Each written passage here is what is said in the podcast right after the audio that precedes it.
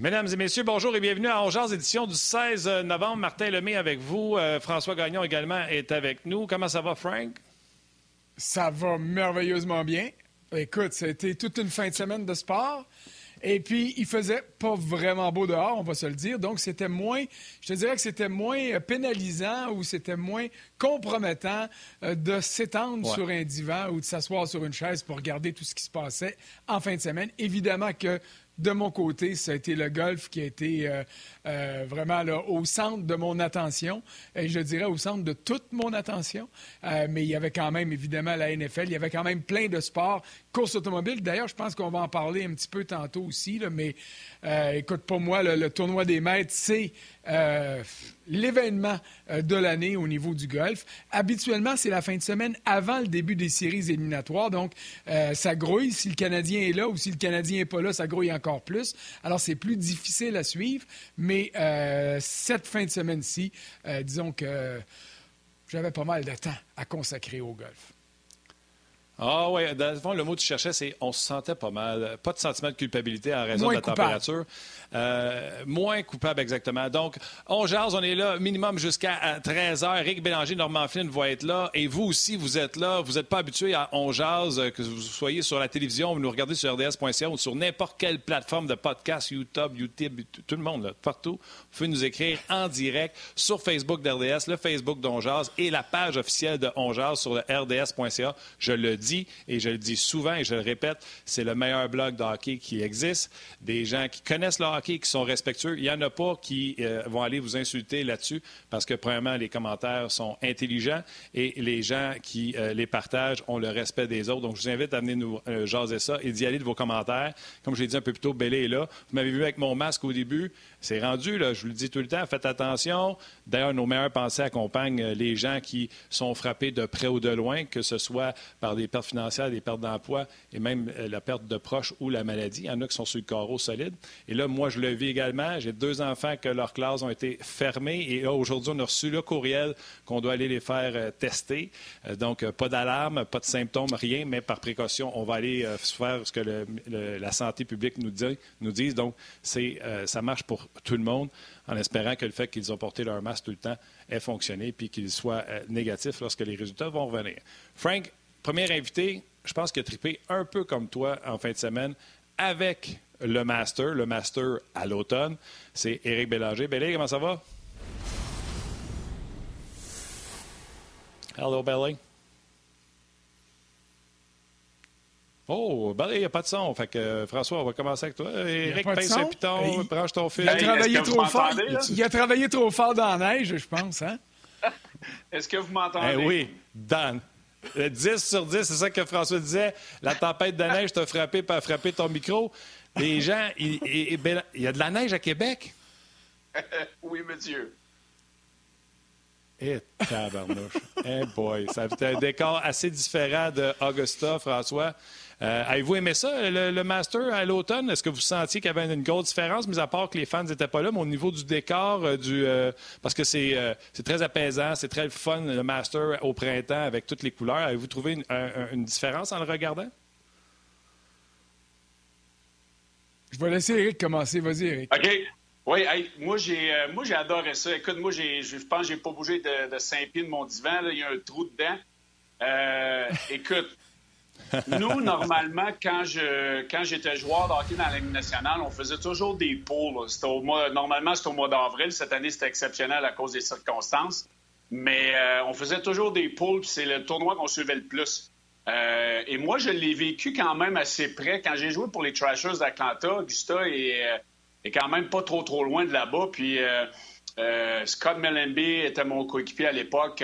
il était ami avec Stuart Singh. Fait que on avait vraiment euh, une, proximité d'un joueur qui était là à l'époque. Et puis, euh, euh, moi, je l'avais vécu, j'aurais aimé ça, voir le vivre live à un moment donné dans ma vie, mais on était toujours en train de jouer. mais moi, de, voir la, difficulté de samedi et dimanche, les roulés, Tiger qui s'échappe, de voir Dustin Johnson pas manquer une, balle, les greens en régulation, quelque chose comme 85% c'était incroyable de voir ce gars-là aller, euh, ce gars-là aller, puis de voir la, qualité du terrain au mois de novembre. Euh, c'était de toute beauté. Moi, si je pouvais me réincarner, je me réincarnerais en joueur de golf. Ah, écoute, certainement. Martin, tu as posé une question sur la. Martin t'a posé une question sur la beauté du parcours. C'est sûr que euh, euh, quand tu y vas dans le temps normal au printemps, euh, chaque trou a un nom qui est associé à de la végétation, des fleurs, des arbres. Et les fleurs au printemps, là-bas, à Augusta, Magnolia Lane, quand tu entres puis tu arrives sur la façade du chalet, c'est vraiment c'est hallucinant de couleurs et de beauté. Qu'on aime le golf ou non. Là. Puis moi, j'ai été j'ai eu le, plaisir, l'immense plaisir, l'honneur d'aller couvrir le, euh, le, tournoi des maîtres une fois dans ma vie. Et je te dirais que les deux, trois premiers jours, c'est ça qui te saute aux yeux tout le temps. C'est à quel point tout est parfait. Bon, les conditions étaient différentes. Il n'y avait pas de fleurs, c'est la végétation. Euh, on a vu que les couleurs étaient quand même là. C'est plus, il n'y a pas d'érable à sucre trop trop là-bas, on va se le dire. Il y a plus des pins. Euh, c'est pas la même végétation, mais il y avait quand même certaines couleurs automnales. Alors ça, c'était beau. Mais la plus grosse différence, c'était que le terrain, surtout jeudi, vendredi et samedi, était beaucoup plus facile, entre guillemets, euh, qu'il ne l'est au printemps.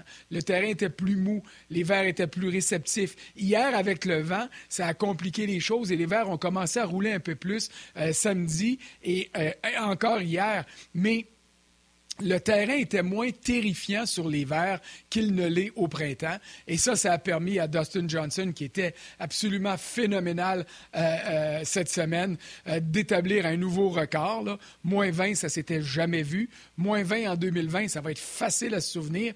Même moi qui perds ma mémoire, j'ai l'impression que ça, je vais pouvoir le garder pour longtemps. Mais tu sais, c'est un exploit, le moins 20 mais mettez-vous dans la peau euh, euh, de, Cameron Smith, qui est euh, l'Australien, qui a réalisé lui aussi un exploit qui s'était jamais vu au tournoi des maîtres. Quatre rondes consécutives sous la barre des 70, donc dans les 60. Puis il gagne pas! Alors, tu sais, là, tu te rends compte à quel point on avait affaire à un tournoi exceptionnel parce qu'il était à l'automne, dans des conditions exceptionnelles, puis ça nous a donné du golf absolument euh, euh, euh, exceptionnel et fabuleusement exceptionnel, que je te dirais. Bien sûr, on va avoir plusieurs sujets aujourd'hui. On va parler de on va parler, euh, bien sûr, on va terminer avec le Master parce que c'était un événement important pour dire à quel point c'est important. La NFL, qui change jamais son calendrier pour personne, a mis seulement cinq matchs à 13 heures pour en avoir euh, par la suite 6 à, 16 heures. C'est du jamais vu. On va revenir à la normale dans les prochaines semaines avec du 7-4, 7 à 13, euh, etc. Pourquoi? Pour faire avoir le moins de matchs possible et les diffuseurs CBS, bien sûr, qui présentaient le Master. On a fait débuter le Master la dernière ronde à 8 8 heures pour deux raisons, le foot et l'éclairage, la clarté, pour que ça se finisse assez tôt, pour qu'après ça, CBS puisse présenter tous ses matchs de football. c'est pour vous dire à quel point c'était gros le Master. Mais même si vous ne tripez pas au golf, il y a eu des événements en fin de semaine. Puis on va parler également des chandails rétro. Là. Il y en a qui les aiment, il y en a qui les aiment pas. Fait qu'on va y aller de vos opinions fashion, les gars, et également les gens qui nous écrivent, parce que je reçois beaucoup présentement de commentaires sur RDS.ca, euh, sur Ongeaz et également sur la page Facebook sur les chandails. La question été déjà inscrite sur euh, Facebook. Allez-y de vos commentaires. On va demander à Eric Héroldi, dans pas grand temps, son commentaire sur euh, les chandails.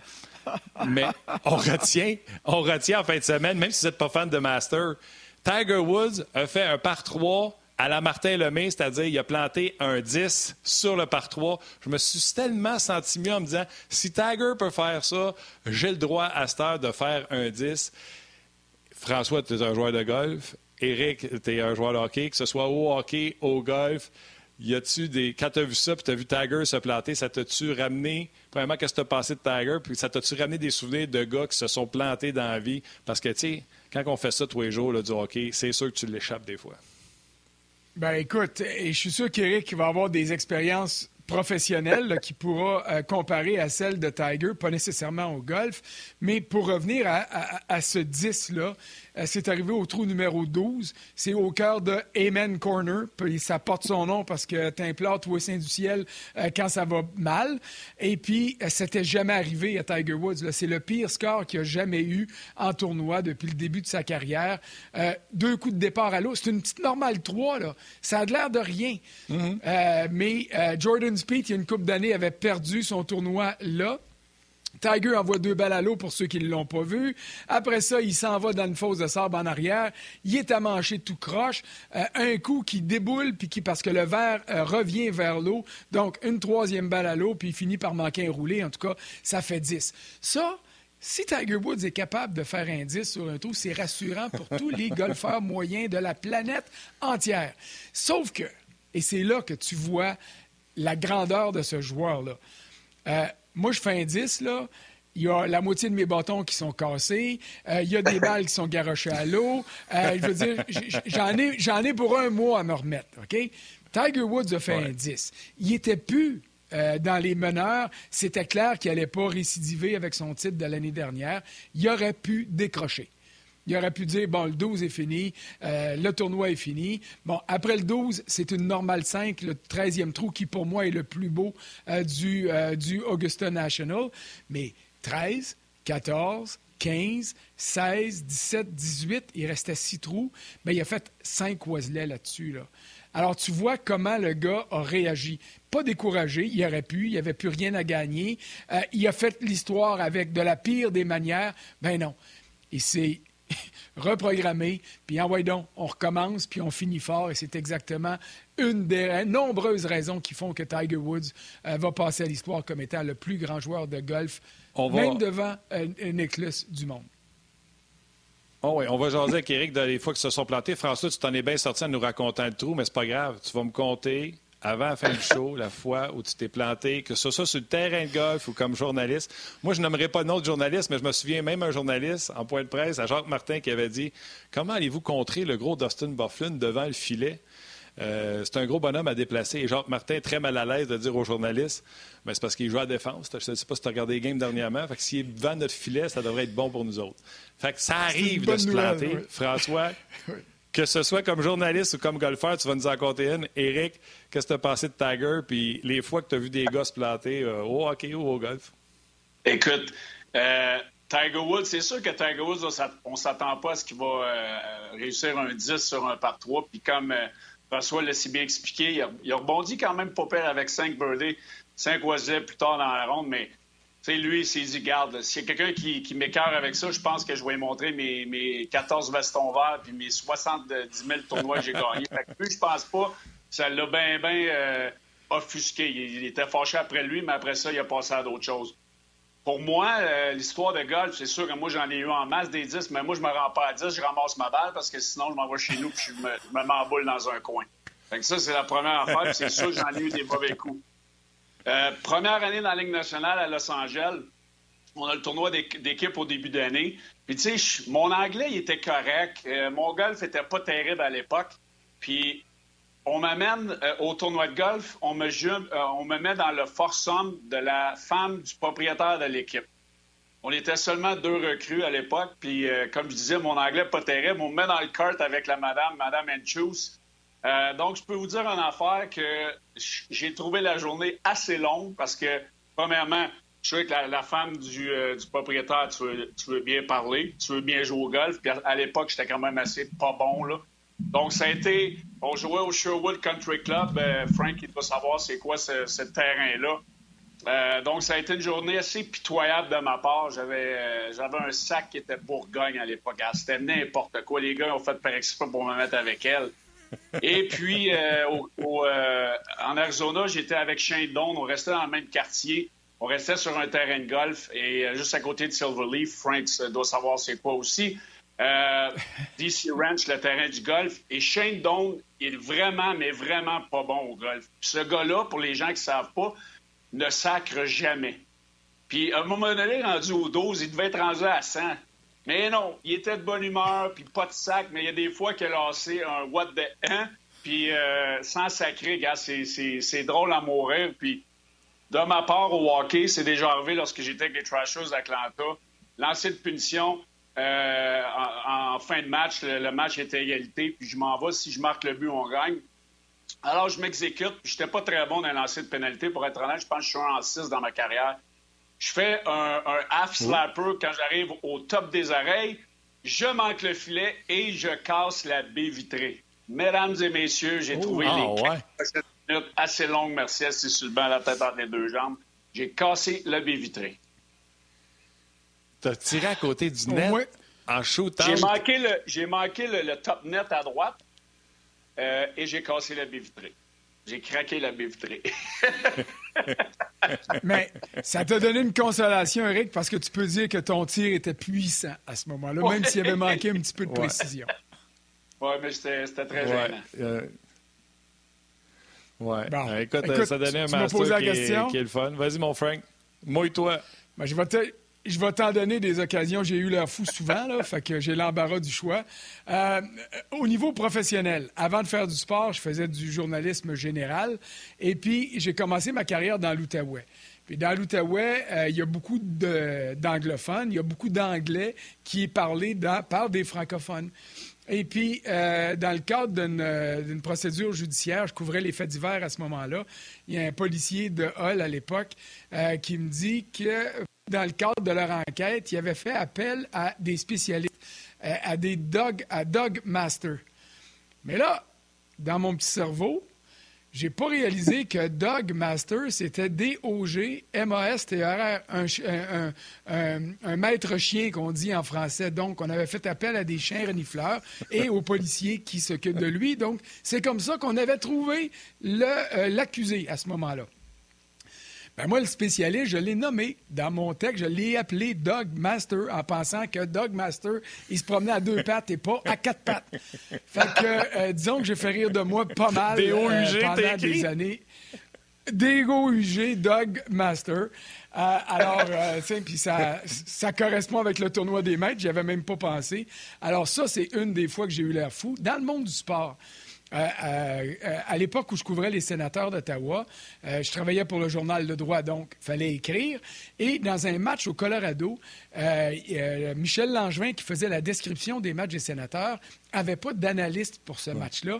Alors, j'ai combiné les deux jobs une bien, bien mauvaise idée. Parce que c'est déjà assez difficile d'analyser un match de hockey en direct que quand il faut que tu écrives en plus, disons que là, tu en échappes à droite puis à gauche. Puis je trouvais donc que l'Avalanche jouait mal ce soir-là. Puis à un moment donné, on se réveille tous les deux, et puis je pense que Colorado avait eu sur Tugnut à peu près, euh, Ron Tugnut, une cinquantaine de lancers, ou même plus que ça. Puis là, un moment donné, on dit à la fin de la partie les étoiles, puis là, Tugnut est une étoile, je comprenais pas pourquoi. Écoute, j'avais manqué une maudite bonne game de hockey, c'est clair. Alors ça, c'est une autre fois. Puis dans le monde du sport, ben là, écoute, que ce soit au golf, pas un grand joueur de, golf. Euh, je voudrais être bon, j'ai une marge d'erreur de 4-5, mais plus ta marge d'erreur est basse, plus tu trouves le moyen de euh, devenir fou quand tu as des problèmes. Puis tiens, cette année, dans un tournoi à l'intérieur de notre club, pour le championnat du club match play, c'est deux rondes, donc 36 trous. Après les 18 premiers trous, j'étais en avance par 5 trous avec 18 trous à faire. Au deuxième trou, je fais un birdie. Je prends une avance de 6 trous. Ben, j'ai perdu. Alors, euh, appelez-moi le plus grand choker de l'histoire du golf. Euh, c'est bien possible parce que moi, j'ai fait une erreur, puis après ça, la chaîne n'a pas débarqué, elle a cassé purement et simplement.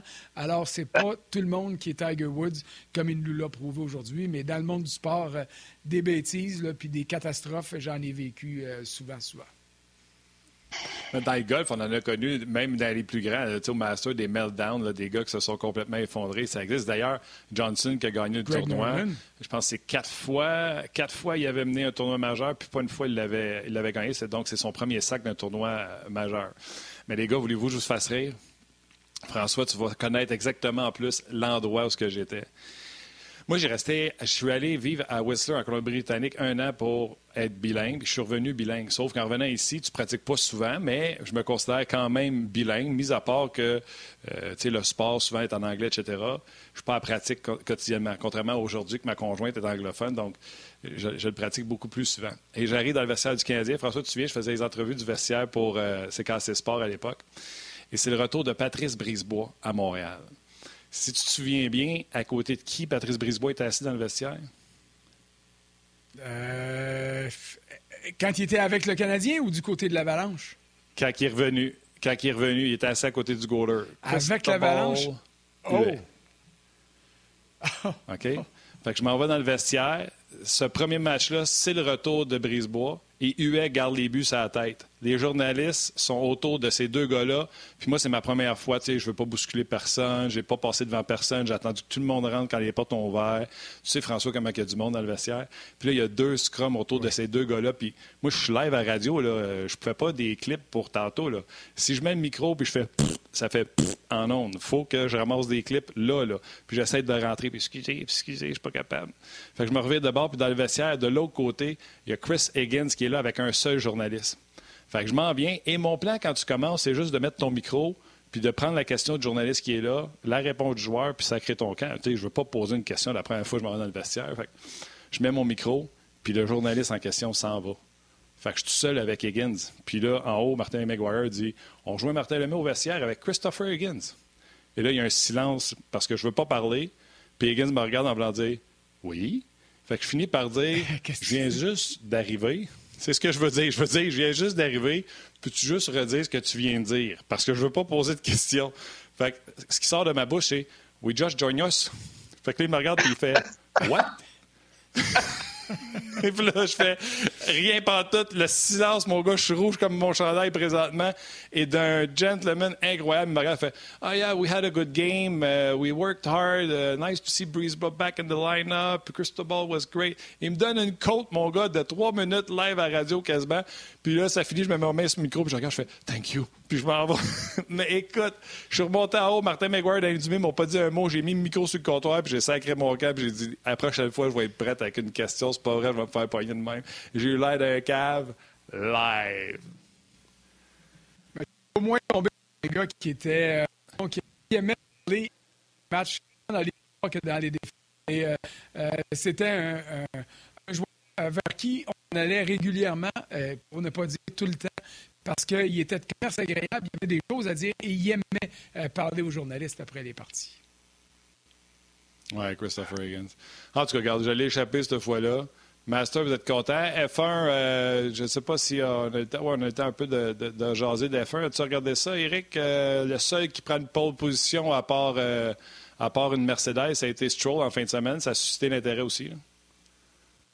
Moi, j'ai, moi j'ai, j'adore la, la Formule 1. mais je pense qu'on s'en va. j'adore, les, j'adore les voitures, tout ça. Puis j'étais content d'avoir un Québécois de la pole position.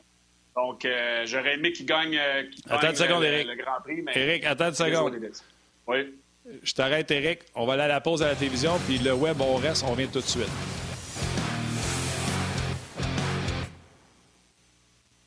Ouais, c'est ma faute, euh, c'est ma faute, Eric. Je t'ai lancé le sujet au moment où on arrivait à la pause de la télévision. Les gens de la télé sont partis voir un sport extra, mais sur le web, vous le savez, le podcast continue, on jase. Ouais, c'était la F1, fait que tu étais un fan de, de, de char. Vas-y donc, excuse-moi, je t'ai coupé. Non, moi, j'adore, c'est ça, je disais, j'adore la Formule 1, j'adore les voitures, j'adore la vitesse. Euh, écoute, euh, si je peux avoir 7-8 voitures dans, dans, le cours, j'en aurais. J'étais content de voir, parce qu'il a quand même été critiqué beaucoup, là, Lance on va se le dire. J'étais content qu'il ferme la trappe à, beaucoup de monde. Euh, pour le position, j'aurais aimé ça qu'il soit capable de, gagner la course euh, pour prouver qu'il y avait une fin de semaine de rêve. Malheureusement, sait comment ça marche en Formule 1. la, voiture l'a lâché un petit peu, il y a des problèmes de, de, pneus, on a su pourquoi. Euh, si les gens étaient capables de voir les articles de journaux, euh, de journaux ce matin, il y avait des problèmes avec un aileron euh, qui donnait des résidus sur la roue. Donc, c'est décevant, mais au moins, il a prouvé qu'il était capable de rouler avec les, meilleurs. Frank? As-tu encore François? Moi, je fais partie de ceux qui ont critiqué un peu Lance Stroll. C'est pas en fait Lance Stroll que je critiquais autant que le fait, le parcours qu'il a suivi. on se rend compte depuis des années que la 1 euh, est réservé à des, à, des enfants qui ont eu des cuillères d'argent dans la bouche. il y a beaucoup de pilotes qui ont acheté des volants au fil des dernières années et j'avais peur que ce soit ça à Stroll.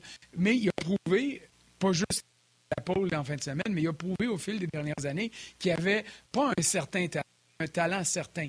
Est-ce que ça va lui permettre de se euh, de tailler une belle place au sein euh, du peloton. Euh, ça reste à voir, mais c'est vraiment intéressant de voir ce qui a été fait là de voir que ça pourrait lui servir de tremplin euh, vers des, des performances qui seront plus, je te dirais, plus stables. Mais ça dépend tellement de la Eric vient de le dire, un, petit, un petit problème avec un aileron.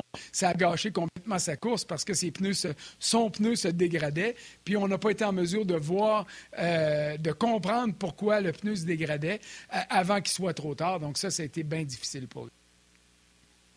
Ouais, pour les gens qui ne le savent pas, euh, puis euh, François, je pense que Valérie va essayer de te parler pour essayer de corriger ton. Euh, je pense que tu as un petit problème de connexion présentement. Pendant ce temps-là, je vais juste rappeler aux gens qui ne le savent pas. gros départ pour Stroll et quand on est passé des pneus pluie aux pneus intermédiaires, son temps s'est effacé avec son collègue euh, mais il a réussi à gérer quand même la distance, se plaignant par contre du pneu. Et quand il est arrivé avec le deuxième pneu d'intermédiaire, surtout qu'il se demandait qu'il ne voulait pas changer ses pneus et que euh, Perez, son coéquipier, les a jamais changés puis qu'il a terminé deuxième, euh, là, aussitôt qu'il est sorti des garages, ses pneus du pneu. Et là, les gens marquent Ouais, mais son équipe a pris la même décision de changer les pneus. Ce qu'on apprend, c'est que sur le premier set de pneus d'intermédiaire, son aileron est endommagé en avant et ça devait frotter. Il s'envoyait des, comme des billes, des grains de, euh, on va dire des billes, des, graines sur son pneu. C'est comme si son pneu tournait sur des billes constamment, donc manquait beaucoup d'adhération sur ce pneu avant-là, ce qui fait qu'il a chuté au classement et on a essayé de le qui, a perdu du temps devant Perez et on a essayé de le ramener pour mettre un nouveau set de pneus pour que cette euh, stratégie-là fonctionne. Et l'aileron qui continuait de se dégrader devant, on s'en est juste rendu compte que l'aileron était abîmé lorsque la voiture est revenue euh, au garage pour la suite des choses. Vous pourrez voir le tweet de Racing Point qui explique comment ça s'est passé. je pense que c'est un long tweet de cinq, tweets, je pense, Eric, que ça, qui ont pris pour expliquer tout ça. Mais toi, euh, on en riait tout à l'heure, on faisait des jokes avec ça. Euh, tu es un fan d'auto. De, Mettons, tu voudrais nous faire rêver. C'est quoi les plus belles autos que soit tu as eues ou tu as vu un coéquipier avoir? Écoute, euh, Marianne Gaboret qui avait la Porsche GT en 2007 ou 2008, je crois. Euh, je suis justement d'un tournoi de golf avec lui. Cette auto-là, c'est incroyable. Euh, je, les ai toutes vues, les Bentley, les Rolls-Royce. Euh, moi, moi, comme je l'ai dit, je suis un amateur de. J'ai eu des Porsche, Maserati. je suis un, fou des voitures. Je l'ai dit, un an, puis je suis déjà tanné d'avoir une voiture. là, je suis revenu au Québec. je m'étais acheté un Maserati pour la Floride. Je me suis dit, je m'installe à la chaleur, je me jette une belle voiture pour le, soleil. Puis quand je suis revenu ici, à passer le trois quarts l'année dans le garage. Donc, j'ai vendu ça. Je l'ai retourné aux États-Unis.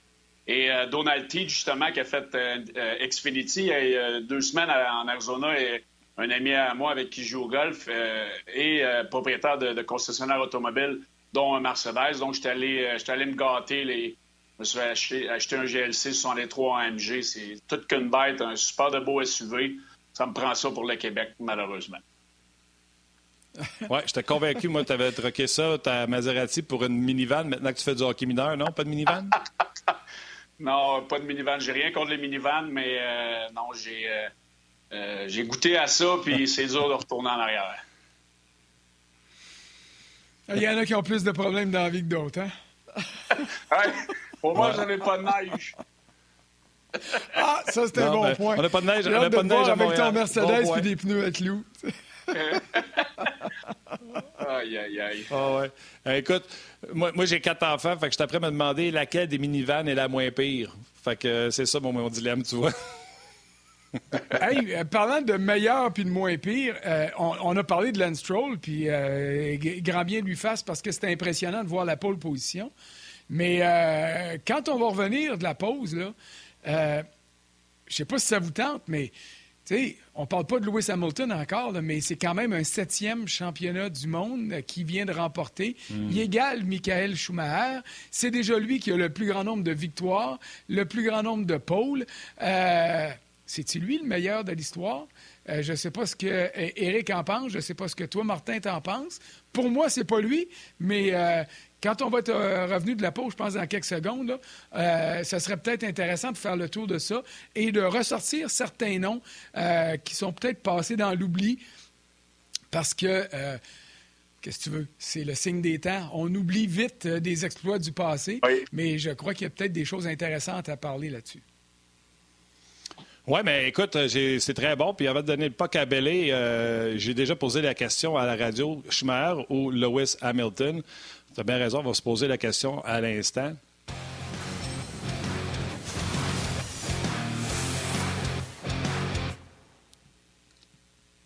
Bon, les gens de la télévision viennent de nous rejoindre sur le podcast. Euh, on est live un peu partout sur les plateformes de rds.ca sur le Facebook, mais la télévision vient euh, filmer le podcast et euh, nous quitte une fois pendant le show pour aller à un, sport flash.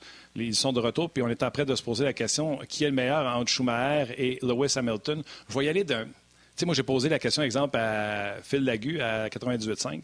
Puis euh, ici à Montréal, puis il m'a dit c'est un no-brainer. C'est Lewis Hamilton, premièrement, sa carrière n'est pas finie, il va en rajouter d'autres.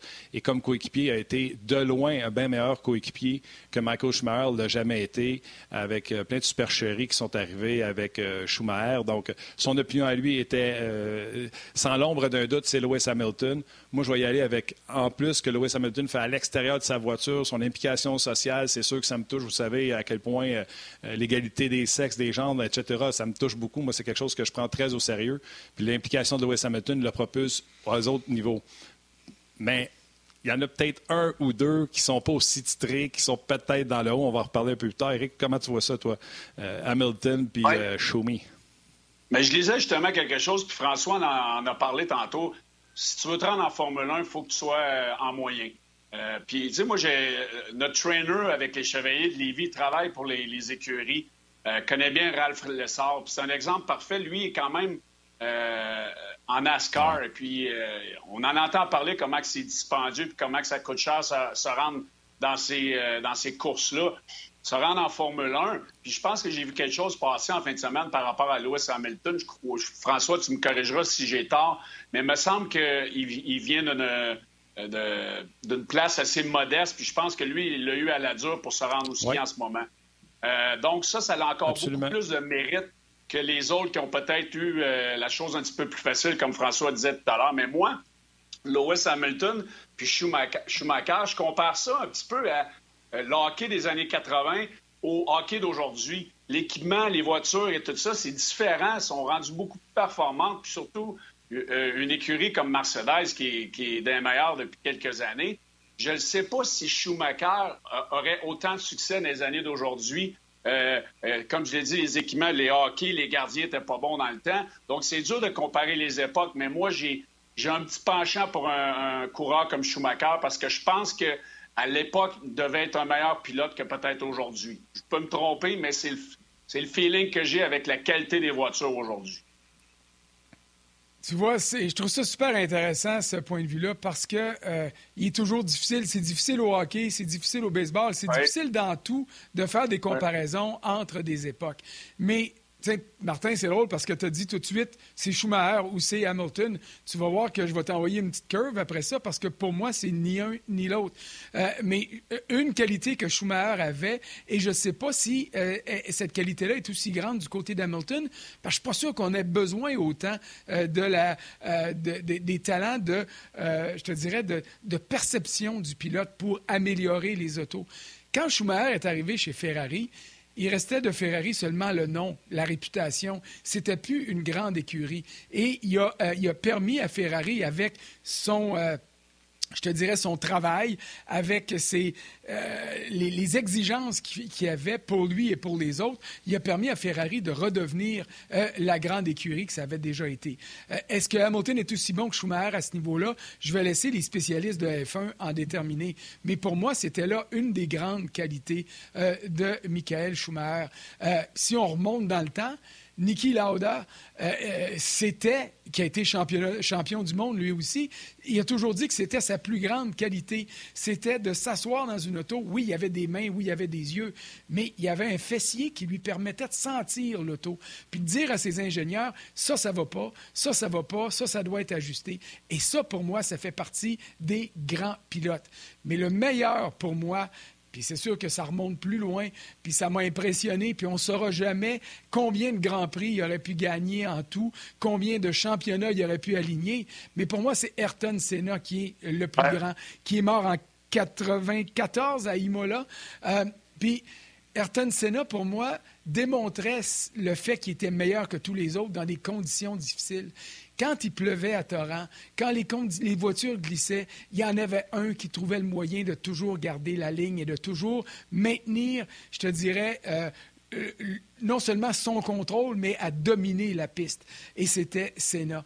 Et, c'est dans ces circonstances-là, avec des voitures qui étaient moins, je te dirais, développées qu'aujourd'hui, que Senna, pour moi, a démontré que les qualités qu'il y avait dans le temps étaient les meilleures. Mais je peux te sortir un autre nom aussi, qui sera moins connu pour les jeunes d'aujourd'hui, mais le nom de Mario Andretti. Euh, euh, Mario Andretti, qui n'a pas juste gagné en Formule 1, mais qui a gagné euh, en, Formule. Euh, tu as vu la Formule Kart, mais les, les 500 000 d'Indianapolis. Il a gagné au volant de différents types de véhicules.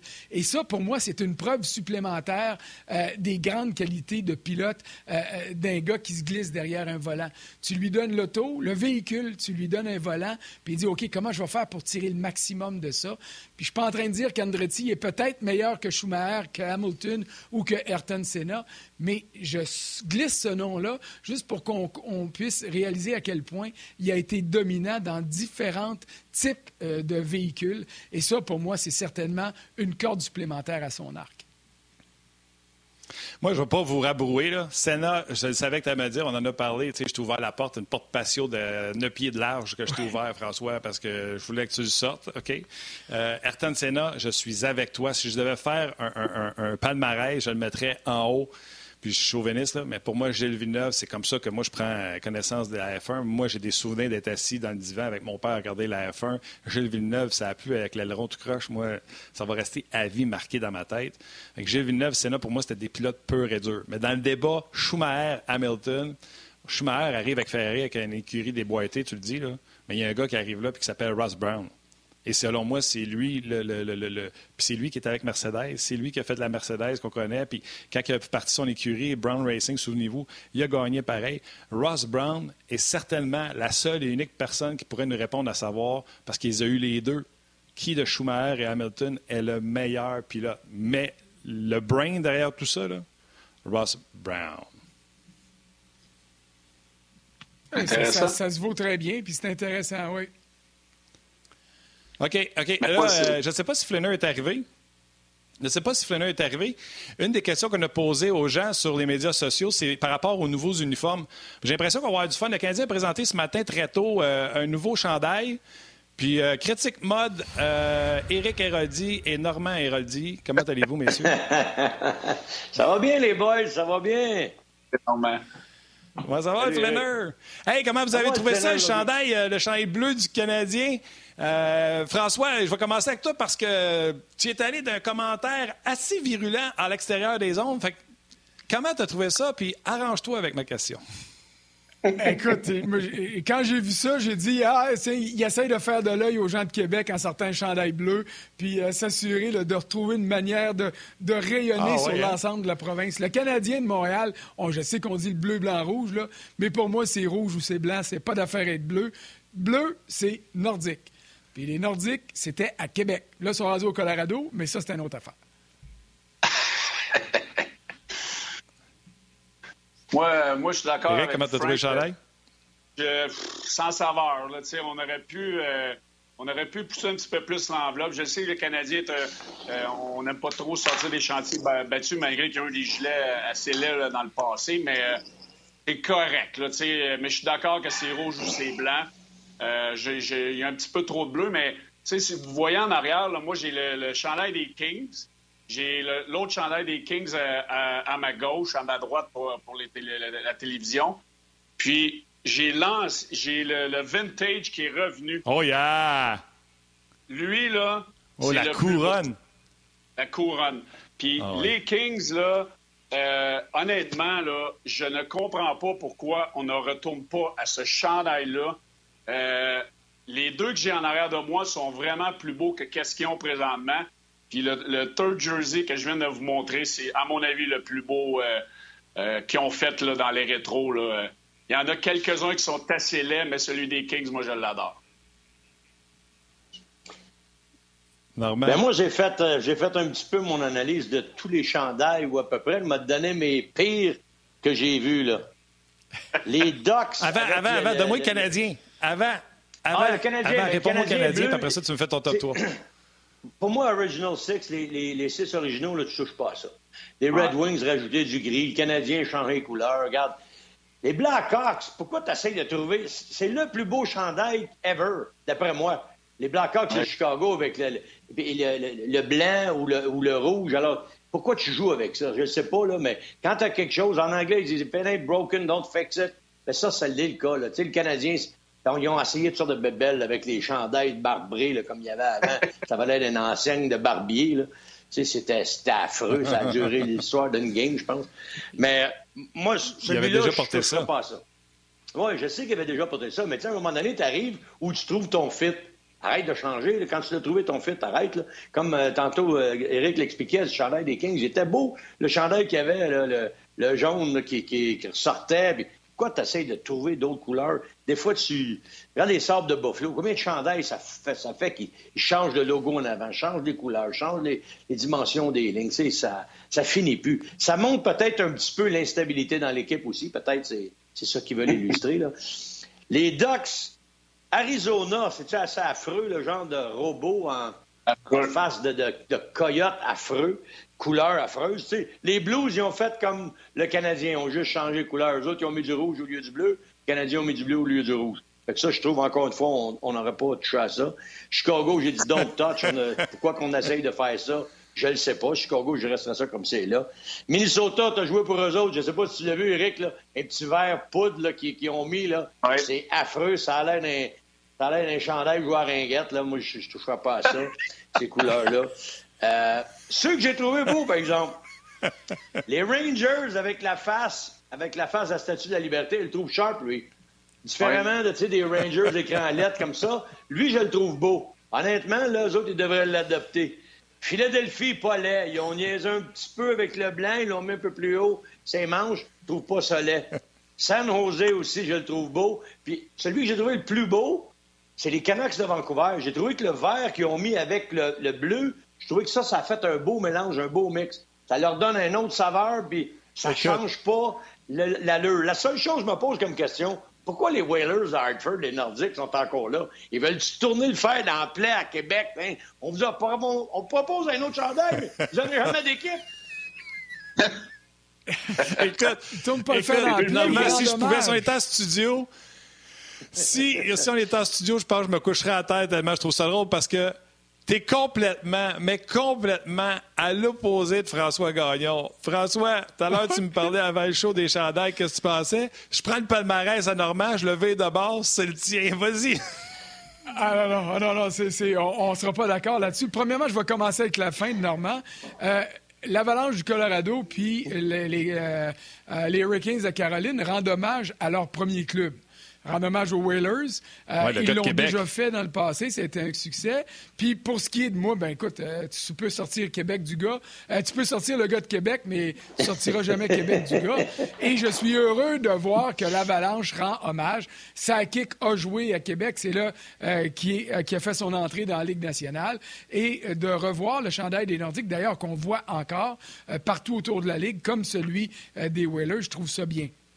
Maintenant, je partage ton avis pour les Blackhawks de Chicago. Le problème, c'est au niveau social, on l'a vu, là, les Redskins de Washington changent de nom. Euh, les Blackhawks, pour des raisons évidentes, euh, devront probablement reviser euh, leur, leur logo, revoir une façon de, de ne pas avoir un logo qui, disons, porte ombrage aux cultures amérindiennes. on a le droit d'être d'accord ou pas avec ces prétentions-là, mais il y en demeure pas moins que c'est clair que euh, les Blackhawks s'en vont vers ça. Qu'est-ce que ça donnera? Euh, je ne le sais pas. Euh, mais surtout que moi, le chandail blanc des Blackhawks, j'ai toujours dit que c'était le plus beau chandail du hockey. Mais on verra, on verra vers où on s'en va. La statue de la liberté, Normand, pour les Rangers, on l'a vu ça il y a 4-5 ans. Souvenez-vous le but de Marek Malik en 13e, 14e gars en mm-hmm. tir barrage. Il avait mm-hmm. justement fait son genre de statut de la liberté. Il me semble que c'était dans ce match-là, il portait ce chandail-là qui, pour moi, est vraiment pas beau. Mais ça, c'est une question de goût. Là. Euh, mais, euh, puis les Blues de Saint-Louis, ce que j'aime des Blues, c'est qu'ils nous rappellent euh, l'époque où Wayne Gretzky était là-bas avec, avec Brettol. il y avait un ramassis de joueurs de hockey extraordinaire qui était peut-être sur le deuxième et troisième versant de leur carrière, ça j'en conviens, mais ce chandail-là, pour moi, m'a toujours inspiré. Alors ça, je trouve ça beau. Mais euh, pour, euh, pour revenir avec ce que euh, disait tantôt, le chandail des Kings de Los Angeles, le premier avec la couronne, le jaune, ça, ça c'est dur à battre aussi.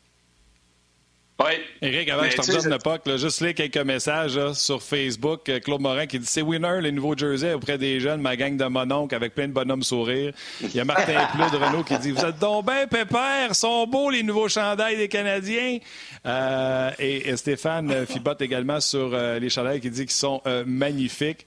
Euh, les euh, nouveaux chandails. Puis il y a du monde sur Ongeaz, sur la page officielle d'Ongeaz, qui euh, écrivent sur les chandails, entre autres Laurent Saint-Pierre, qui est un régulier, qui dit que ses préférés, c'est les Flames. Moi, j'adore qu'on ramène des anciens chandails. Les Flames, effectivement, ils ont pris un nouveau chandail. Il aurait pu aller encore plus loin en ramenant le chandail, puis je suis peut-être trop vieux pour m'en souvenir, trop jeune pour en tout cas, ça trahit peut-être les Flames d'Atlanta. Il aurait pu nous ramener ce logo-là avec Daniel Bouchard dans le net. Euh, il parle des Kings, des Jackets de Tampa Bay. Les Kings, Eric, là, puis je retourne à toi, puis je vais revenir aux commentaires tantôt. Là. Les Kings, ils étaient jaunes à la maison et mauves à l'étranger. Il n'y avait même pas de blanc dans ce temps-là avec les Kings, avec Ragassien Vachon. Et moi, mon hockey mineur, normalement, peut-être que toi, tu étais dans ce coin-là dans le temps. À Laval, le hockey mineur, euh, Laval du Sud, nos chandails, ça a toujours été les chandails des Kings. Et quand on était mauve, c'était correct. On avait de... Puis souvenez-vous, les pantalons, les, euh, les culottes, c'était mauve avec la, ligne jaune sur le côté. Mais une année, ils ont voulu faire ça beau. Ils ont mis les chandails jaunes avec la stripe mauve sa culotte. La culotte jaune, j'étais goaler. J'avais laissé mon stock dans la poche sans le sortir en arrivant à la maison. Le fond de culotte était venu vert, noir. C'était horrible. C'était terrible, ce chandail-là. Le jaune, là, c'était quelque chose. Parce faut que tu laves de temps en temps, Martin. Ouais, il faut sortir, ça a l'air, hein? Euh, moi, je reviens à Anaheim euh, épouvantable, à l'Arizona épouvantable. Euh, les Canucks, moi, je, déteste ce chandail-là. Je retournerais dans le temps de Pavel Buré, Mogilny, ces joueurs-là, dans le, jaune un petit peu. sérieux, je, le oh. déteste depuis qu'ils ont, fait, ont changé Eric, ça. Avec le, il a dû ramener les V. Les gros oui, il a dû ramener les V. Au lieu du logo, le V. Tony Tanti.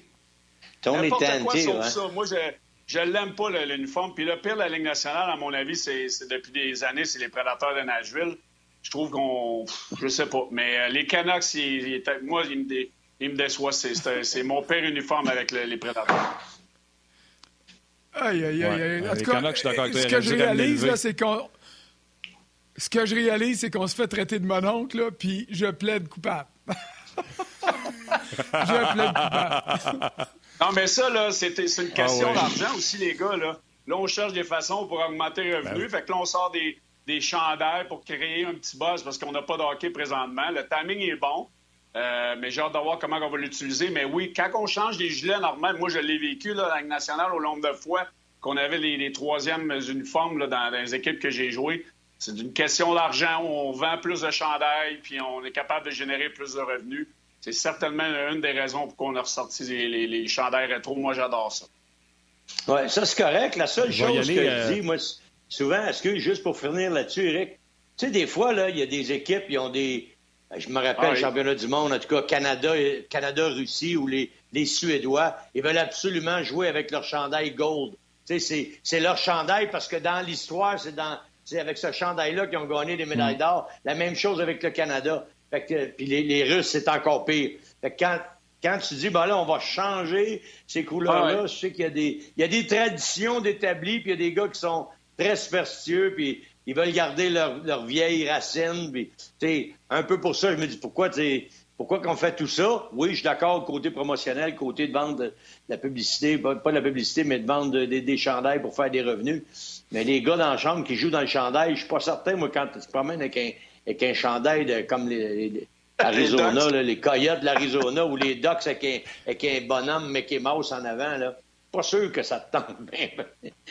Quand ils sont beaux, t'es ben, content, mais question, quand ils sont laids, hein? exact. C'est une bonne question pour toi, c'est Eric. C'est-tu déjà arrivé dans ta carrière que vous avez, on vous a donné un nouveau chandail, puis les gars dans le vestiaire, vous êtes arrivés, vous avez fait, ah, on va aller des clowns avec ça sur le dos? Ben, en Arizona, on l'avait-tu fait? À Atlanta, il me semble qu'on l'avait fait. On avait eu un autre bleu plus poudre qui les. C'était pas des très beaux chandails à Atlanta, là. Euh, mais oui, on, était content que ça soit juste pour euh, deux, trois matchs dans l'année. Mais quand ils sont beaux, comme le jaune des Kings, c'est unanime. Euh, tous les gars avec qui j'ai joué à Los Angeles ont, toujours dit qu'on devrait revenir à, à ce chandail-là. Mais c'est pas moi qui prends les décisions. C'est pas des jokes, hein? Si on regarde ta carrière, Eric, tu as joué pour bien des équipes qui avaient des chandaillettes. Les Hurricanes, tu as été échangé à Nashville, même si tu n'as pas joué. Les Coyotes. Euh, écoute, vraiment, tu as joué pour vraiment des équipes LED? les Oilers. Euh, les Oilers sont revenus à lui en les, arrière. Les Oilers! Mais l'ancien des Oilers, le bleu, là, avant, qu'il retourne à lui, il était très laid. Là. Il était très laid. Euh, lui, lui, il est plus beau. Mais le Minnesota aussi, il n'est pas très beau en arrière. Là. Lui, il n'est pas, pas, terrible. Minnesota, c'est un peu vintage pour les, les, les North Stars, vous ne trouvez pas? Oui, ouais, mais moi, j'aurais retourné à ça. Mais le, le, logo North est très Stars au complet. Il y a, il y a Vas-y, François. Le problème, c'est que pour, euh, celui de Minnesota, c'est que tu veux rendre hommage aux North Stars, mais en même temps, les North Stars sont déménagés à Dallas, puis Dallas a ressorti aussi avec l'étoile, puis tout ça pour conserver euh, une portion avec l'histoire. Et c'est ça qui est le plus dur. Tu sais, euh, Normand parlait des Ducks tantôt. C'est Walt Disney qui a amené la Ligue nationale à Anaheim, donc d'une manière, tu rends hommage. Mais il y a une chose, par exemple, je pense qu'on peut déterminer. Quand on a changé des chandails à certaines équipes, là, pensons aux Islanders, pensons aux Sabres de Buffalo, ça permettait d'écarter le fait qu'il était très mauvais quand on procédait à ces changements-là. Le capitaine Eyeliner à New York et puis euh, euh, les Sabres hmm. ont eu des, des chandails qui étaient assez ordinaires, merci. Mais il y en demeure pas moins que quand le club gagne, que le chandail soit beau ou laid, ben, il est plus beau ou moins laid quand le club gagne. Puis quand le club perd, le chandail, il est laid. Il n'est pas laid, il est laid. Peu importe, peu importe la couleur, peu importe le logo. Oui, écoute, euh, euh, on va jaser de euh, au sujet de Eugene Mernick, qui est complètement contre une division canadienne. On va jaser de ça, mais juste avant, juste faire un petit clin d'œil pour finir les uniformes. Il y a Olivier qui dit certainement le plus laid, celui des Red Wings, qui a l'air d'un chandail de pratique. Je suis quand même d'accord avec lui. Euh, et un que vous n'avez pas parlé, qui est très beau, très beau, qui me rappelle des souvenirs de Chico, Glenn Chico Resch, celui des Devils du New Jersey qu'on a ramené avec le vert et rouge, souvenez-vous. En vert. Euh, mm-hmm. qu'on a fait un très beau, euh, un très beau clin d'œil à cette équipe-là. Les Rangers, moi, Frank, je suis avec toi. La couronne, là, c'est non, c'est non, c'est non, c'est non pour, euh, pour la couronne. Pittsburgh, je comprends parce qu'on jouait avec le bleu poudre de temps en temps, fait qu'on ne pouvait pas ramener lui comme vintage. Fait qu'on a ramené, souvenez-vous, quand on avait, dans le temps de Mario Lemieux, le Pittsburgh en billet, là, qui était un peu euh, un genre d'hommage au vieux chandail, exemple de, des Rangers. Donc, euh, je comprends hein. qu'on ait fait ça. Mais les livres, les livres qui sont moumounes, il aurait dû mettre ça blanc à ses côtés au lieu de gris. Bref, les gens à la télévision, merci d'avoir été là. Puis on continue sur le web.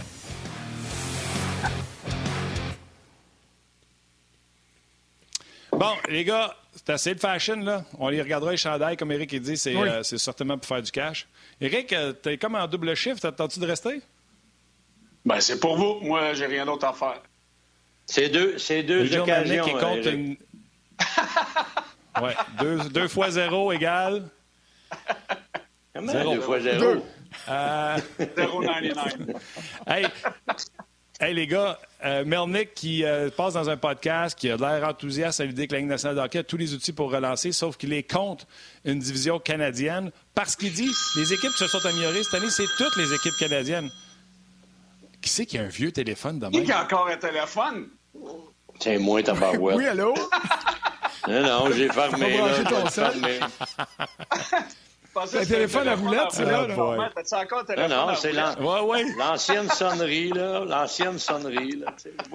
Moi, quand ça sonne, les autres manières, je me dis, non, non. Quelqu'un qui reçoit un texto, voyons, qu'est-ce qui se passe?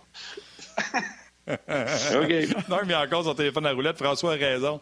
Quand tu manques le 8, il faut que tu recommences au complet. Hey, mais on, on parle de Mernick, là.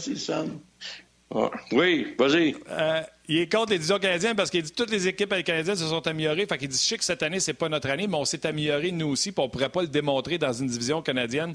Euh, ton, premier, euh, ton premier commentaire, Normand? Ben écoute, moi je pense qu'ils vont être faibles de toute façon. Tu sais, c'est pas un reset, hein, c'est un total rebuild qu'ils ont fait là. Puis avant de, reconstruire, les autres, ils ont passé tout à la dynamite. Ils ont tout, tout défait au solage, puis ils, recommencent au complet. je pense que dans le cas des sénateurs, même s'ils ont rajouté des éléments intéressants, puis ils ont, fait un bon repêchage, euh, ça va prendre une couple d'années.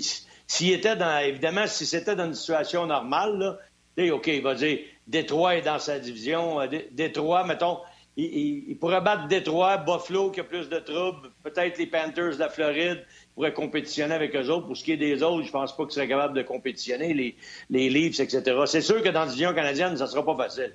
Mais je pense qu'il y en a quand même pour un 2-3 ans là, avant d'être avant d'être capable de compétitionner avec n'importe quelle équipe de la Ligue nationale, avec ce qu'ils ont dans les, dans les mains là. Je ne dis pas qu'ils vont être pourris, mais j'ai hâte de voir qu'est-ce qui va se passer parce que Murray, qui était à Pittsburgh, il ne recevait pas 40 et 45 shots par game. Il, y avait des belles statistiques, mais d'après moi, il va se faire, va se faire bombarder pas mal plus que ça à Ottawa.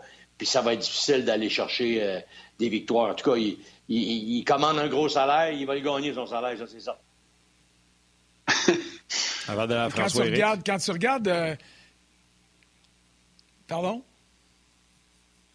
Quand tu regardes le, texte, dans, le texte, c'est pas toujours évident. Fait que je suis allé réécouter le podcast, puis quand Melnick parle de la division canadienne, il ricane un petit peu. Parce que dans le fond, là, moi, je vais être moins généreux que normal à l'égard des sénateurs. Dans une division canadienne, mhm. on peut s'ostiner tant qu'on voudra, qui va finir premier, deuxième, mais le club qui va finir septième, c'est les sénateurs d'Ottawa. À moins qu'il y ait une épidémie euh, de blessures parmi un des autres clubs devant. Si on revient à la division atlantique, ben, ils vont finir septième pareil. Parce que le seul club qui sont en mesure de battre, c'est les Red Wings de Détroit. Puis encore, je suis pas sûr, euh, parce que Détroit a quand même apporté des améliorations légères, sont en reconstruction là aussi, mais euh, j'ai l'impression que Détroit ne sera pas aussi moribond qu'ils l'ont été euh, la saison dernière. Donc à ce niveau-là, les sénateurs se battraient pour la septième place de toute façon. Fait que ça change strictement rien.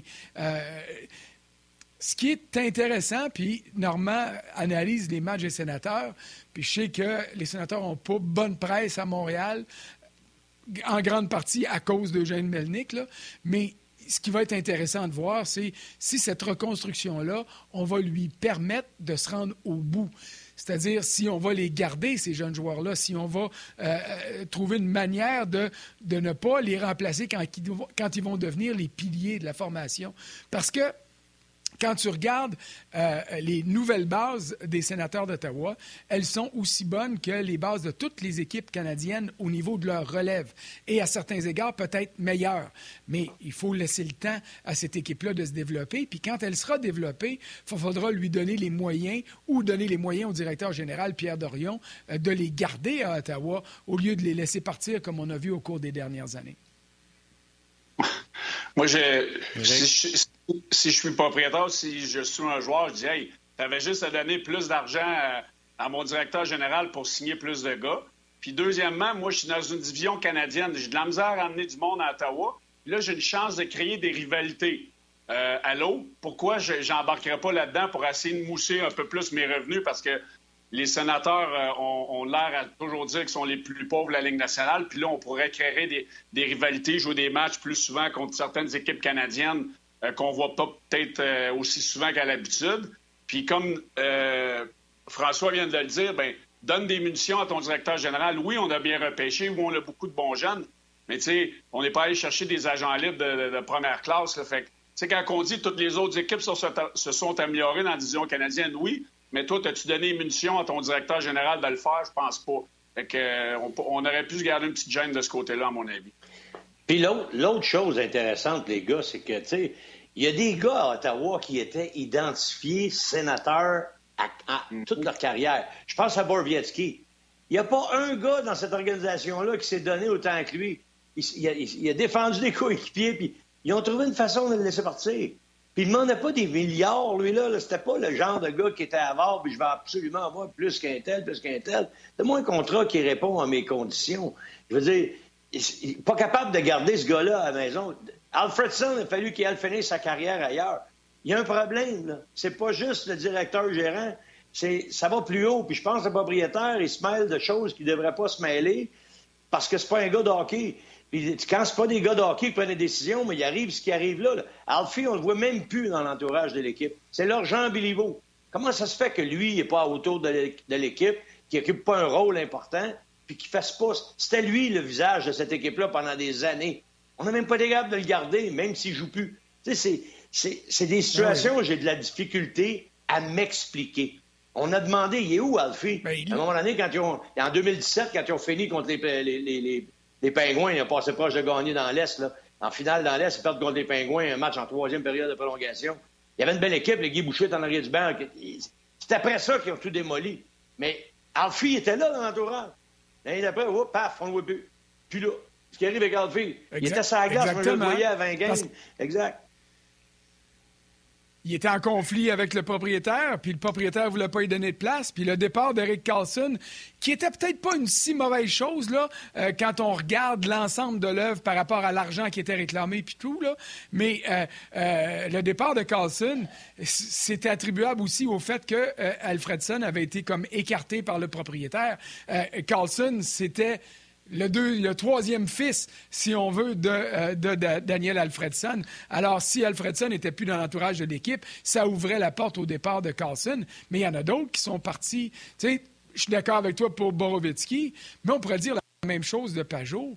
Je veux dire, Pajot, c'est un, ben gars c'est un gars qui était identifié au sénateur, qu'on aurait pu à Ottawa donner le même montant à ben Pajot. D'autant plus que là, on va être obligé de dépenser pour se rendre au plancher. Alors, moi, je vois un gars comme Paul Byron se retrouver à Ottawa dans sa ville à un moment donné parce que les sénateurs vont avoir besoin du contrat pour se rendre. Puis je ne serais pas surpris euh, qu'à un moment donné, les sénateurs se fassent donner un bonbon par le Lightning de Tampa Bay pour prendre Tyler Johnson, parce qu'à un moment donné, euh, le Lightning va avoir besoin de larguer ce contrat-là pour boucler son budget, puis Ottawa va avoir besoin de dépenser des sous.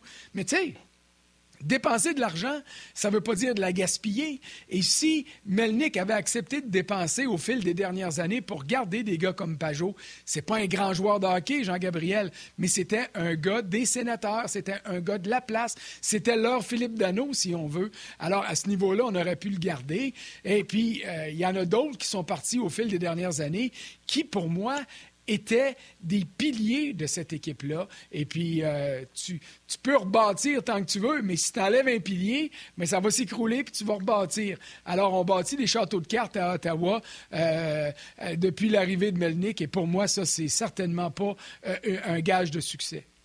Puis juste pour enchérir sur ce que tu as dit, puis je ne veux pas te contredire, ce Carlson, mais quand je vois Carlson, moi, c'est vrai qu'il y avait des failles en défensive, je, l'accorde. Mais le, salaire allait avec quel qu'est-ce qui amenait à l'équipe au niveau. Non seulement, tu parlais tantôt de vendre des chandails. Lui, il en faisait vendre des chandails, Carlson. Carlson, c'était une attraction. Oui, il y avait des erreurs sur la glace, mais Carlson, c'était aussi celui qui avait réécrit ton livre de record au niveau de ton organisation. Tu sais, c'est quand d'avoir, de drafter ces gars-là, ça prend pratiquement des choix de première ronde, puis dans les deux, trois premiers. T'as pas ça chaque année. Mais là, tu vas prendre combien de temps avant d'avoir un Carlson à défense? Il y en a qui vont dire ah, Thomas Chabot, il... oui, Thomas, il est bon. Mais imagine-toi Thomas Chabot en même équipe que Carlson. Il me semble que tu es meilleur, non? Tu sais, ça va coûter un petit peu plus d'argent. Mais si tu n'es pas capable d'arriver au plafond salarial puis de payer, vends ton équipe ou, tu sais, débarrasse. Tu n'es pas capable de le faire. Fait que fais-toi un service, puis rends un service aux gens qui vont voir payer pour ça. Mais regarde, je suis pas capable, moi, d'accoter soit 82 millions par année. Je suis pas capable de payer plus que 60. Mais va t'acheter une équipe de la Ligue américaine. Achète-toi pas une équipe de la Ligue nationale. Tu n'es pas capable d'arriver à, tes fins. Sérieux. Ben, c'est parce qu'à toutes les... les mauvaises langues, je dirais que c'est probablement ça qu'il y a en ce moment. Ben, c'est parce qu'à toutes les fois qu'arrive une situation comme Pajot, comme Pajot, ou euh, peu importe, les, les on n'a pas, on pas signé Leclerc, on ne sait pas les demandes de, de Leclerc, mais euh, de Duclair, pardon. Euh, mais tu sais, quand c'est le temps, là, on a plein de bons jeunes. Là, ils vont devenir bons. Puis là, dans cinq ans, on sera plus de les payer ou on ne voudra pas les payer, mais on va recommencer. Tu sais, les bons joueurs, jeunes joueurs que tu as, puis Pajot, c'est un exemple parfait. Oui, euh, à 5 millions, je pense qu'il fait 5 millions, c'est peut-être... 5, C'est ça, ça, que ça vaut. Puis si, si tu n'es pas capable de garder un gars de la place puis le, payer, ça n'a pas de bon sens. Là, on a plein de bons jeunes joueurs qui vont être là dans, dans 3, 4, 5 ans qu'on va devoir payer. Si on ne veut pas y payer, on va toujours recommencer à, à case départ, il n'y a aucun agent libre qui va vouloir aller là. Donc, euh, euh, moi, moi je suis d'accord avec vous autres. C'est n'importe quoi à Ottawa. Éric, pour prendre ce que Normand vient de dire, là, Normand parle du propriétaire qui ne paye pas. Mais les joueurs, ils se parlent entre eux autres. Ils voient à ben quel point c'est la classe partout ailleurs, puis quand tu arrives à Ottawa, c'est autre chose. Si moi, je l'entends des joueurs, c'est sûr qu'Éric, tu l'as entendu. Normand vient de parler du, côté propriétaire, mais les joueurs, là, tu sais, Normand dit, ils ne signent pas ces gars. Mais les gars, avec tout ce qui se dit sur Melnick, puis à la façon qu'ils sont traités à Ottawa versus ailleurs, les joueurs, peut-être qu'ils ne voudront plus jamais y aller tant que c'est Melnick. Non, ils ne veulent pas y aller. Moi, j'ai joué avec des joueurs qui ont joué à Ottawa, dans le, temps, il y avait des bonnes équipes. Puis quand Manlick est arrivé, euh, il a tout détruit ça. Je veux dire, euh, euh, c'est une des organisations qui s'occupe moins, moins bien de ses joueurs, que ce soit les, vols, ces choses-là. c'est une équipe qui, est en bas de classement dans tout. Donc, ben oui, le mot se passe. Puis quand tu es agent libre, Ottawa, il n'est pas sur le top de ta, liste. Surtout que c'est une équipe qui, est dans le sort mouvant depuis un bout. Donc, oui, ça part d'en haut tout part d'en haut. Les meilleures organisations de la Ligue ont les meilleurs propriétaires, puis ça s'en va jusqu'en bas. Ouais, puis regardez les boys, juste pour compléter là-dessus, là, juste, pour compléter là-dessus, là, dans la, à la fin de l'année qui s'en vient, si on est pour en avoir une, là, Kachuk, il va devoir être, euh, signer son contrat de trois ans d'entrée, il va être fini. J'ai hâte de voir là, comment ce qui. Lui, là, il faudrait qu'il passe à la banque. Là. Je pense que ça va être leur tête d'affiche. J'espère, j'ose espérer qu'ils vont le signer. Mais encore une fois, ces, gars-là, ils vont vouloir être dans une équipe où un jour, ils vont aspirer à faire partie des séries et être une équipe qui, va avancer. Les, bons joueurs veulent jouer pour les bonnes équipes, c'est sûr. Puis à un moment donné, quand ils voient que ça marche pas, puis qu'il n'y a rien qui se construit, puis qui se bâtit, regardez à Buffalo, là. Selon ce que j'ai entendu, moi, Jack Eichel, il, il, commence à être tanné, puis il veut probablement s'en aller. Est-ce que ça va arriver à un moment donné? Euh, ça se peut que lui, il cogne à la porte, puis s'il ne voit pas d'amélioration, là, ils ont signé Taylor Hall. Probablement pour lui dire, regarde, on t'en a amené un bon, là, on va espérer que ça marche. Parce que c'est certain que les bons joueurs... Autres, oui, non, je suis d'accord. Mais si tu compares ça à Ottawa, il n'est pas à comparer. Mais quand je regarde ce qui se passe à Ottawa, c'est même, la même chose pour le joueur qui s'assit dans, le dans la chambre, puis regarde les gars alentour de lui, puis ça va te changer. Tu sais, les boys, ils se parlent entre eux autres. Là. Ils ont le temps de jaser quand ils sont dans l'avion, quand ils sont dans les autobus. Ils jasent, ça a-tu du bon sens? Tu vois ce qu'on vient de faire là? Tu vois notre, notre jambon de propriétaire, qu'est-ce qu'il vient de faire? Tu sais, t'as toutes sortes de... Mhm. ça se passe, le gars change d'équipe, il dit ça à d'autres. Ça devient une... C'est pour ça que je te disais tantôt, tu l'as, Carlson. Puis Carlson n'a pas dit qu'il voulait s'en aller. Carlson a répété, le contrat qu'ils m'ont offert, c'était rien de proche de ce que je pouvais avoir ailleurs. C'est sûr, je suis parti. Duchesne est arrivé, qu'est-ce qu'il a dit première chose? Je veux jouer pour une équipe qui va gagner, qui veut gagner. Tabarouette, c'était quasiment envoyer une flèche au cœur direct à Dorion ne pas y dire une pire affaire au directeur gérant. Autrement dit, je reste pas avec vous autres, vous voulez pas gagner. Il y en a qui vont dire du chêne, c'est quand même ordinaire, qu'est-ce qu'il a fait après, mais il voulait pas rester à Ottawa. C'est la même chose avec Mark Stone. Mark Stone, c'est le prochain capitaine. Tu ah. Mark Stone. C'est incroyable. Mark Stone, c'est un des meilleurs attaquants de la Ligue nationale, un des vétérans qui s'en vient. ça, va être un gars de première classe. C'est sûr et certain que c'est des choses que il faut, il faut que tu sois capable de garder ton noyau chez vous et pas qu'il quitte à chaque fois. Là, le problème, ils rentrent des jeunes, et comme les boys ont dit tantôt, Eric l'a mentionné, François l'a dit aussi, ils vont-ils signer? Là, ils ont, ils ont signé Chabot. Pauvre Thomas, j'espère qu'ils vont réussir à signer les autres jeunes pour bâtir une équipe qu'un jour vont faire de quoi? Vas-y, ben, François. Je vais, je vais faire du millage sur ce que tu viens de dire, l'expression bâtir une équipe. regardons ce que les Sables de Buffalo ont fait. Bon, Taylor Hall, c'était le joueur autonome qui était le plus courtisé, au niveau de la valeur, au niveau des buts, puis tout ça. Mais quand tu regardes puis tu analyses les statistiques, euh, il n'était était pas aussi flamboyant que la réputation qu'il a. Donc, on a amené un band-aid, un pansement à Buffalo, puis on a dit, qu'un Jack, on gagnera peut-être pas, mais on t'a amené un gars qui va te permettre de grimper au niveau de tes statistiques, puis de t'illustrer parmi les meilleurs producteurs de points de la Ligue nationale. Mais ça ne veut pas dire que tu vas gagner ça.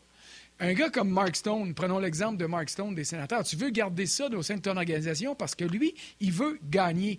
Tu sais, des organisations, comment, le Lightning de Tampa Bay a fait pour convaincre ses joueurs de rester là? Braden Point, est-ce qu'il aurait fait plus d'argent en allant ailleurs? C'est sûr. Mais Braden Point voulait gagner. Alors, il voyait la philosophie de l'équipe, puis il se disait, regarde, un million et demi de plus ailleurs, mais finalement, avec les impôts, avec le soleil, avec ça vaut pas ce que j'ai ici. parce qu'ici, je vais avoir une chance de gagner. Et c'est ça pour moi qui est euh, le plus important. C'est pour ça que je te disais tantôt, Normand, dépenser de l'argent, oui, mais la gaspiller, c'est pas une bonne affaire. Parce que moi, je voulais pas à titre d'exemple, voir le Canadien gaspiller de l'argent sur un Taylor parce que c'est pas le genre de gars qui va te permettre de faire gagner ton club. Il va avoir des points. Euh, regarde, au, New Jersey, il y a eu une très bonne saison, mais après ça, il est parti. Puis euh, en Arizona, ça n'a pas été les gros chiards. Euh, tu me diras qu'il était peut-être mal entouré, c'est vrai, mais tu sais, c'est pas le gars autour de qui tu veux bâtir ton club. Mais Mark Stone, par exemple, ça l'était. Brendan Gallagher, ça l'est. C'est pour ça que le Canadien est allé vers, vers un joueur comme lui. Puis c'est ça que les sénateurs devront faire. Ils devront identifier maintenant leur nouveau pilier. Pour moi, Ketchuk, c'est le gars tout désigné. Et si on branle dans le manche l'année prochaine, allô les offres hostiles qui pourraient tomber. Puis là, Melnick va se rendre compte que ça va coûter pas mal plus cher que s'il avait planifié ces choses comme il faut. Mais tu sais, quand on parle d'un. Quand on parle d'une équipe, là, tu viens de le mentionner, euh, François Normand avec Stone, une équipe d'expansion, ça fait trois ans qu'ils sont dans la Ligue nationale, sont capables de signer Stone euh, pour un contrat de 7 ans, sont capables de signer Pietrangelo pour 7-8 ans. ça veut dire que les sénateurs, eux, sont pas capables de faire ça. Donc, ça fait pas de sens. Le propriétaire a donné les outils là-bas pour réussir. Il est capable de signer des... Tu sais, Stone, c'est un des meilleurs joueurs de la Ligue nationale. Pietrangelo, un des meilleurs défenseurs. Pourquoi on n'est pas capable de faire ça à Ottawa? Parce qu'on ne veut pas dépenser. C'est seulement ça. Puis oui, faut dépenser. Des fois, tu vas te tromper, mais à un moment donné, il faut que tu donnes des munitions. Une équipe d'expansion est capable de le faire parce que le propriétaire a donné le, feu vert à, son directeur général de dépenser puis de signer les bons joueurs qu'il est allé chercher. C'est incroyable qu'une équipe comme Ottawa, que ça fait plus longtemps que, ceux qui sont dans la Ligue sont pas capables de le faire parce qu'on ne veut pas dépenser. Ah oui, écoute, boys, moi, je suis obligé, de, vous laisser. Martin puis euh, François et Eric, je vais être obligé de vous quitter parce que j'ai une autre émission qui part dans cinq minutes. Alors, euh, à la radio. Euh, pas meilleur que celle-là. Pas meilleur que la tienne, non, c'est sûr, mais là, je suis obligé quand même de vous laisser dans ces euh, bons termes. et je vous souhaite la prochaine. Salut, Salut hey, C'était ça le téléphone de dinosaure qui sonnait tantôt? Non, non c'était pas le téléphone de dinosaure. Ça, c'était d'autres choses. Bye. Salut, boys. Bye, buddy. Ça peut changer vite, hein, euh, avant que je laisse François et Eric aussi, là, parce qu'on euh, a, on, a dépassé notre temps. Jean-Luc Pigeon dit ça change vite. François, il parle de Tempa euh, avec raison. Mais Tempa, il y a 12 ans, c'est une organisation de clowns avec un DG qui s'appelait Brian Lawton, Barry Melrose comme coach. Puis on a tout changé ça. Puis je me demande, François, si ça n'a pas rapport avec le changement de propriétaire? Oui, oui, c'était Len Barry ben, ou Len Barry, un ancien joueur. Il avait joué pour les Kings, justement. Ah c'était tout croche. Les propriétaires, c'était tout croche. C'est exactement la, même affaire qu'Ottawa. Tu sais, Eric a raison, ça part d'en haut. Un propriétaire, il faut que ça soit solide. D'abord, il faut que ça ait les moyens de ses ambitions. Alors, il faut qu'il y ait de l'argent. Il faut qu'il soit prêt à en dépenser. Il faut qu'il soit prêt à en perdre pour mieux gagner après. Puis quand tu regardes les propriétaires des concessions qui vont bien, des concessions qui sont gagnantes, c'est ça qu'on a fait. Euh, tu sais, euh, quand tu regardes ce qui se passe à Vegas, c'est la même chose. Ils sont arrivés, ils ont porchigné sur le 650 millions qu'ils avaient à donner. Ils l'ont donné et ils ont dépensé de l'argent. Puis ils ont dit, regardez-nous bien aller, on va, on n'arrive pas ici pour prendre 10-15 ans pour se placer. On veut être un club qui va être significatif dès notre entrée dans la Ligue nationale. J'ai hâte de voir si c'est ce qu'on fera à Seattle avec le Kraken. Mais quand tu regardes les propriétaires qui sont là, euh, j'étais euh, à la réunion des gouverneurs lorsqu'on a euh, accepté l'entrée du Kraken et les propriétaires qui étaient là, c'était le message qu'ils donnaient. alors, ce sera, ce sera vraiment intéressant de voir de quelle façon ça va passer. Tu les Brockheimer, euh, et, les bailleurs de fonds de cette équipe-là sont justement des gars qui, dans leur profession, ont toujours trouvé le moyen de performer. Alors, j'imagine qu'ils vont donner à leur directeur général les moyens de faire performer ce club-là. Mais ça part d'en haut. Si le message est tout croche en haut, tu as des joueurs qui jouent tout croche en bas. Et ça, moi, je partage l'avis d'Éric là-dessus. All right, mon chum, Eric, euh, un gros merci d'avoir été là euh, aujourd'hui. Avec ton chandail en plus, euh, tu été concept, tu as été allé chercher ton chandail des Kings. Un, ah, gros merci, on va te laisser à ta souffleuse. Eh ah oui, que je suis pas prêt de jouer au golf à pouvoir regarder le Master en fin de semaine. J'ai les mains qui me, qui me tétillent. J'ai rejoué une petite ronde de golf, mais euh, c'est terminé pour moi. Ah ouais, mon chum, on s'en la semaine prochaine. Attention à toi. Salut, salut François. Salut, salut. Puis moi, ben, j'ai mon petit tapis pour aller faire mes coups roulés. Comme ça, je peux pas jouer, mais au moins, j'essaie de me préparer pour la prochaine saison. T'es-tu comme dans l'émission euh, Dallas avec dans le bureau à JR qui avait son tapis pour rouler euh, des, euh, des potters? il manque les cigares, il manque le chapeau de cowboy, puis il manque une coupe de pièces. Mais pour le reste, il y a des ressemblances, c'est vrai. Écoute, on aurait pu jaser, on était parti là, sur le sujet des sénateurs, puis sais-tu quoi? Soit quand tu vas être là ou quand Frenner va être là, sais-tu quelle question il faut demander pour avoir du fun? Parce que pendant qu'on jasait, je regardais l'alignement des euh, Red Wings et des sénateurs. Pas sûr que les sénateurs passeraient en avant des Red Wings. Quand tu as dit euh, les Red Wings ont fait quelques mouvements, je suis allé voir puis j'ai fait écoute, pas sûr que je prendrais les euh, inexpérimentés sénateurs devant les Red Wings. Bref, ça sera peut-être pour un autre show. Et puis, oublie pas une chose. Le nous a amené plein d'émotions. Oublie pas une chose, Steve Eisenman. Steve Eisenman est revenu à Détroit. Regarde le dernier repêchage. Ils sont retournés du côté de la filière suédoise. Ils ont ramassé plein de joueurs là-bas. Mhm. Euh, euh, s'il y a des propriétaires qui sont prêts à dépenser des sous pour leur équipe, c'est bien à Détroit. Euh, je te dirais que les Red Wings ont traversé des mauvaises saisons, c'est vrai, au cours des deux, trois, quatre dernières années. Mais surveillons-les bien. Puis je suis convaincu qu'à Détroit, les bons joueurs qu'on va trouver pour rebâtir, on va les garder. J'aurais bien aimé ça, voir monter à Montréal. Mais Eisenman n'était pas assez cave pour dire non, non, je ne le laisse pas partir, lui. Lui, je le veux, je le paye, je le garde. Alors, à ce niveau-là, euh, j'ai l'impression qu'il y aura beaucoup plus de stabilité du côté de Détroit au niveau organisationnel euh, qui, qui en a toujours eu à Ottawa. Et c'est pas à cause du directeur général, c'est à cause de son boss à lui. Et à ce niveau-là, ça favorise les Red Wings bien plus que les sénateurs. C'est clair. François, un énorme merci d'avoir été euh, là pour les deux jours, euh, vendredi et lundi. C'était belle fun. On est allé ailleurs, on a touché au hockey, mais on a touché à d'autres sports également. On aurait même pu parler euh, pendant des, longues minutes de Kim Wang, qui est la première femme directeur général d'une équipe. le sport nous a fait vivre plein d'émotions en fin de semaine, puis j'étais bien content de partager ça avec toi. C'est très gentil. Puis, euh, écoute, si Yannick s'en va ou si jamais tu prends une coupe de journée de vacances, ben faites-moi signe, ça va me faire plaisir. Euh, disons qu'en ce moment, en attendant le retour de la saison 2021-21, euh, j'ai bien du temps. Fait que ça va me faire plaisir de, venir jaser à On Profite-en pour te reposer. Un gros merci, François, d'avoir été là. Merci à tous nos euh, fidèles d'Ongeaz qui nous suivent euh, par n'importe quelle façon, euh, podcast qu'on peut le faire également sur rds.ca. Donc, un gros merci à vous d'avoir été là. Merci à toute l'équipe technique, Joël et Valérie, ainsi que toute son équipe. Puis nous autres, on se demain pour une autre édition de Ongeaz. Entre autres, Anthony Bouvillier sera avec nous autres. Bye-bye.